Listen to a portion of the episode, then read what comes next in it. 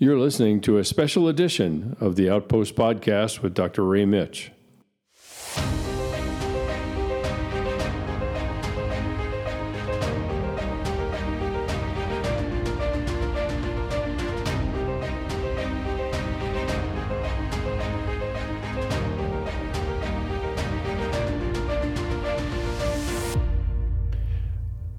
Well, greetings and welcome, everybody, to another edition, uh, actually, a special edition of the Outpost podcast. I did another one previously. This is part two. I have two young women who uh, have participated in this particular uh, silent retreat. Uh, one has done it before, the other one has never done one before. So uh, they have different thoughts and expectations in regarding in regards to what their experiences have been like, and and uh, some pretty distinct opinions about it as well. So um, the first one is a young woman by the name of Keandra, and uh, she is. Uh, she was named our outstanding psych senior this year, and so well, last the the year she graduated, so that would be what two years ago, or something like that. I don't know what it was, um, and so that's that's Keandra, and then uh, as we did the last one that I did, uh, we take a short break. I introduce the next retreatant that you get to listen in on, uh, and then a few summary comments at the very end uh, to get us going. So. Uh, as I've said before, without further delay, here is Keandra. My name is Keandra Birch. I graduated from CCU last last spring. Yeah, I wanted to say last fall. um, this is my third retreat. Uh, uh, my senior year, I uh, did a lot of processing, um, to put it lightly. Um, I was in three separate groups, classes, kind of processing things with my peers, meeting with Mitsch um, pretty much every week, I think. Um, and then went to my first silent retreat. Um, and I think it's kind of a strange phenomenon for me because I am very much like a busy bee, always have to be doing something. Um, maybe I'm avoiding something. Who knows? um, but I think silent retreat is like the one place, and I have described it to my friends as this, but like the one place that I it's my job to do nothing um, and to just be present and connect with God and connect with um, the other people on the retreat because there aren't a whole lot of people that would fully understand this unless they've gone through it. Um, so, yeah, I think this year, even, I didn't really. At first, I really wanted to come, and then kind of a bunch of different things in life happened, and I was like, I don't have time for this, um, ironically. And um, I kind of had to force myself and be like, no, it's you have so much to process, and it is the only place where you'll really have the opportunity to do that. Um, and I think past retreats, I have kind of processed something big and then connected with God and connected with other people and like really felt seen and known by them. And then I could put a nice little bow on it and say, okay, like that part's done, and I can put it away. And then this one in particular, uh, there is no bow. so um, it's still a lot of like processing and everything, but it's very clear that I did need to come here. Um, Based on what? It says very clear that I need to come here. Well, on the first night, I we went through our fears and expectations, and I said, "Well, I don't know if I'm actually doing well or if I'm just suppressing everything. Um, and I think I learned that I was just suppressing everything. So that's a super fun um, realization to have, but kind of just like rather than close the chapter, it's done, it's more like opening the door to a whole boatload of skeletons um, that I have to kind of sift through. And I don't think I would have ever realized that had I not come here. Um, and I probably would have just kept on living my life and going through my busyness and thinking that everything was fine, but still feeling this like offness and numbness in junction with the semi happy emotions that I would feel from time to time. Um, so, I mean, it creates a space for you to actually do that. Yeah. Or you wouldn't otherwise do that. Yeah, absolutely. Because I think like we get so, I get so caught up in just the busyness of life and like whether it's friends or boyfriends or my job or my family and all of the emotions and processing that comes with just like relating with other humans and having a life and trying to make enough money to survive. Like everything is very very busy and packed full. Um and i think in that space it's like i don't have time for this. Like i don't have time to sit with my thoughts and actually open the door to everything that's going on. And I think this retreat in particular, like, there were multiple times where I had to go to you or Saxby and be like, I can't feel anything. And I need just like your help to process this, um, to actually open that door because I didn't want to. And I think if I was in my life, it's so much easier to just say, nope, that's not happening right now um, because it's not fun. it's really painful. Um, but the reason that we all continuously come back is like as painful and exhausting as it is, it's. Hmm, like it's it's so worth doing that work and learning how to sit with yourself and with other people without all of the masks that we put on. Um, and I think like the people that are on this particular retreat, I've been on a few with, um, and we all keep coming back because as uh, Mitsch so eloquently established with me last night, we're not done. and there's no bow. It's just like continuously reminding ourselves how to relate and how to take off that mask and how to let ourselves be seen by ourselves and by other people um, because both are terrifying and this is like the safest space to actually be able to accomplish that really easy to avoid ourselves. Yeah.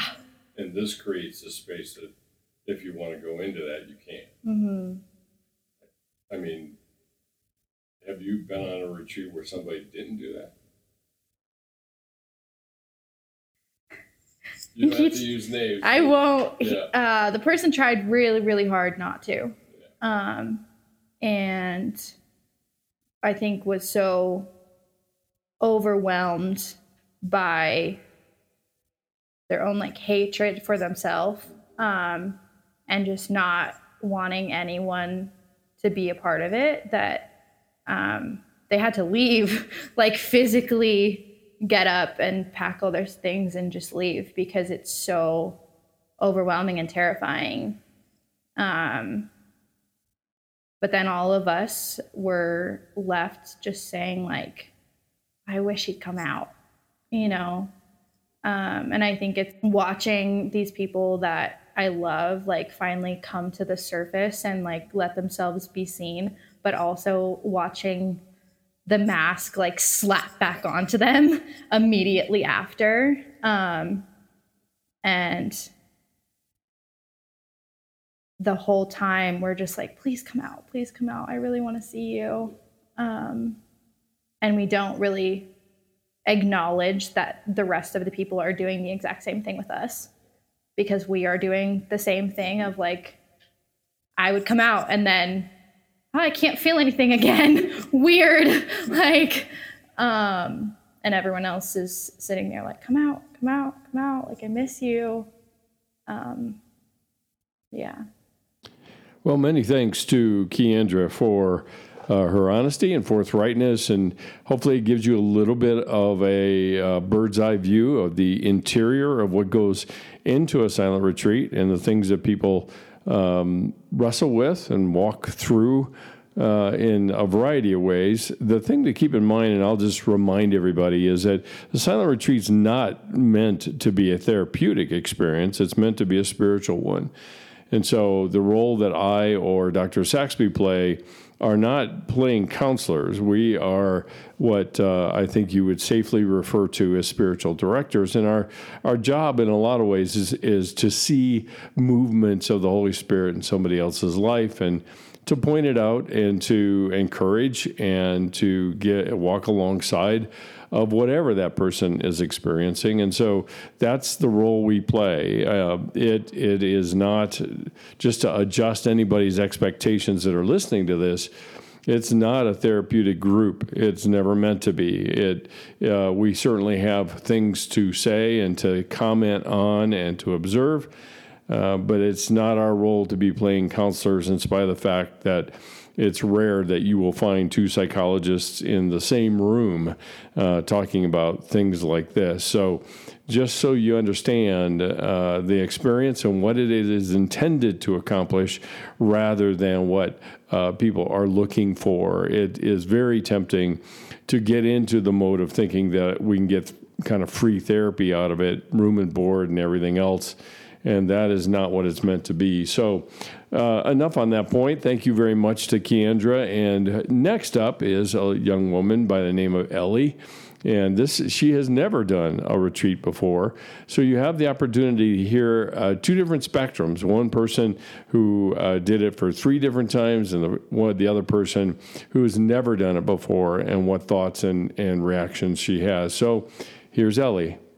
My name is Ellie. I am recent graduate of CCU this year and uh, business majors. Since this is my first time silent retreat, I was like, well, I don't really know what to expect, but also I'm really attuned to silence. I've done 24 hour silent, like personal silent retreats in the mountains um, where I like get up really early and I stay really late, or I stay in a cabin and it's just myself. And partly that's solitude and partly that's silence. Um, it's always intrigued me and it's a place that I always find so much rest. And, and so I think coming now, realizing that I did have a lot to work through and I had a lot that I was, I think I got too comfortable in the silence. I think the first day I kind of let myself just, I wanted to be uncomfortable, but I was realizing that I wasn't and that I was filling the time with things like good things, reading my Bible and journaling and praying, but I was avoiding the things that my heart really needed to hear and process through. So day two was a lot harder within that of like, okay, I actually am gonna actually listen and be like, okay, there's a lot more under the surface that I'm really struggling with. And this was like the perfect time to really be like, what does Ellie want? What does Ellie want to do with her life? What mm-hmm. Putting everything else aside, there are no distractions. I am not set in who I am yet. I'm not fully sure what I want. This road is scary. I want a roadmap, and yet I don't. I this weird dichotomy of like now but not yet. I think I really got a lot of that this weekend, and I got a lot of rest. I got a lot of like things I've been longing for. Taking with me just a lot of like, okay, um, what does it look like to be intentional in the silence and not just seek it out, but actually like revel in it? Mm-hmm. And it's okay to not be intentional in the silence all the time. It's okay to just be like, I just need to breathe and um, knowing when those times are and not just not just living life. I can go full speed ahead, but also seeking out times where it's like, okay, Lord, I'm just gonna sit and be present. And you don't have to work in it, but even the rest is working. And I'm okay with that. I think it's meant for everybody. I don't think that it's like, oh, you only have to be introverted to really enjoy it. It's like silence is for anybody. And it's so restorative for all people. And we just don't get it. All right, well, there you have it. Uh, many thanks to Ellie and to Keandra for taking the time to do a short interview with me and to give me their observations and and uh, ideas and reactions to the silent retreat itself. I'm glad that they took the time to do that. You you are hearing them at a time in their lives when uh, it's a pivot point. They're at the end of their college careers and they're looking toward the future. And uh, there was plenty of things that came up that were, I think, very rich and helpful for both of them. And that's about them. So. Um, as I uh, mentioned last time uh, that we did this, the part one, um, then when you when you listen to something like this, maybe there's something that catches your attention, or uh, you, you, notice a uh, intake of air, a gasp of what you heard, uh, because it's so much like your your experience or uh, the the observations that they're making. There, I am uh, cont- well, I should say, I continue to be uh, humbled and also just. Um, amazed at some of the insight that these young people have into their own uh, spiritual condition and what their needs are and what they're willing to and how courageous they're willing to be to move into some of these places that I have met a lot of people that are a lot older than them who are really not uh, willing to go into those places. They keep the course. It's known, it's predictable, it's comfortable, and so they they can just keep going as they've always done, and they end up getting what they've always gotten. So. Um, so there's that, and then I, as I oftentimes will end many of the podcasts, I'll just mention our need as far as uh, partnering with us financially to support our our um, uh, our retreats and the work that I do on the podcast, and and uh, Lord willing, getting some guests on the podcast that would allow you to have some other points of view on a variety of topics that are relevant to uh, your spiritual journey and what it's like. So stay tuned. But if you're willing to do that and help us and to partner with us, we would be ever so grateful. Uh, you can just simply go to the donate link on sgi-net.org and and be able to find out how to go about doing that. All of the gifts, CC or uh, SGI is a tax deductible uh, organization, so all the gifts are tax uh, de- exempt or tax deductible, I should say. And so you'll get a receipt every month for any of the uh, generosity that you show us as far as the the retreats are concerned. Big doings coming up. I mentioned this last time. Uh, the the uh, book launch for my new book, The Seasons of Our Grief, is coming out. I got my very first copy a, a couple of weeks ago and uh, it it's a very very nicely done book, and the artwork and everything else that's part of it is, of course, I've got a dog in the fight because it's my book, but uh, be that as it may, I think it, it is a uh, well done as far as the the uh, uh, graphics and art, artistry that is on the front cover and and everything else that goes into making a book like this that I never really have been a part of. So there's that that uh, is coming up on uh, January 16th. The book gets released on Amazon. You can always look it up under my name at, at Dr. Ray Mitsch, M I T S C H and you'll find not only the grieving the loss of someone you love book, but you'll, you'll also find this one now. And they are allowing Amazon's allowing people to pre-order if they're so inclined. Uh, to read a book like this, it is very different than your typical um, didactic, teaching based uh, approach to talking about grief. It's a seasonal approach at looking at grief except that I'm not teaching you about it or telling you about it. I'm showing you how it works and how people go through it by following two young people in their lives of uh, losses and the grief they experience and what it's like. So, feel free to, to uh, either link to it from the website at sgi-net.org uh, or you can also find it on Amazon as well under my name. It is The Seasons of Our Grief. It is not The Seasons in grief or anything like that. It's just close enough for for another book out there that uh, you might end up in the wrong place thinking you've got the right book, but uh, just make sure that the author is me, not somebody else. So, and that's kind of obvious. I'm not trying to insult anybody's intelligence on that. Also, just as far as our fundraising efforts, we have window stickers that are, uh, I think, pretty cool. And uh, if you're interested in doing something like that, it's just five dollars. Uh, but it all goes toward our fundraising efforts to support and subsidize uh, these silent retreats for young people to participate in. Uh, and that's that is also found on the uh, the SGI website under um, um, the SGI store, and you'll see them there, uh, and we can send one out to you as soon as we get your order if you're so inclined to do something like that. And it all helps. It all helps. Um, we're going to start out the year focusing on um, grief and loss uh, in anticipation of the book launch at some point in time. So um, the other thing is uh, uh, an interview I did with a student of mine, a former student of mine by the name of Josh Korac, and he has a, a website or a, uh, I should say, a podcast he calls Care with Korac.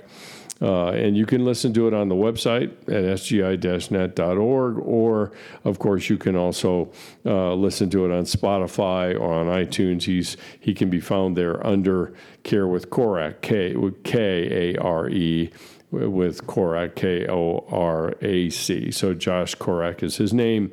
I would recommend it. He has a variety of guests on the, the uh, podcast with him to talk about a, a, a broad range of topics that uh, he uh, uh asked me to speak a little bit about shame on. So there is that.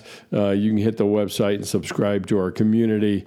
Uh, if you know somebody that would is uh, looking for a um, a uh, what do I say worthy nonprofit to give to you, they can always send us a check at uh, SGI, PO Box 322, East Lake, Colorado 80614. So that's it for tonight. Thank you so much for joining me and taking the time to listen in and hear the voices from silence and we will have uh, at least a couple more episodes of this, and they're special editions, so they're not going to follow any particular timeline. Um, it's just whenever I can get them together and put them out for you to listen to. It's all old school. There's no video, um, so you just get to to uh, either drive and listen. You're not having to uh, worry about uh, being able to see what it is I'm talking about at any given point in time. If you want to see the video, uh, there is no video of these, but uh, when when the podcast comes out and it's a video podcast, you can also watch that on the website as well. So that's it for tonight. Thanks so much for joining me. Love you. Later. Bye.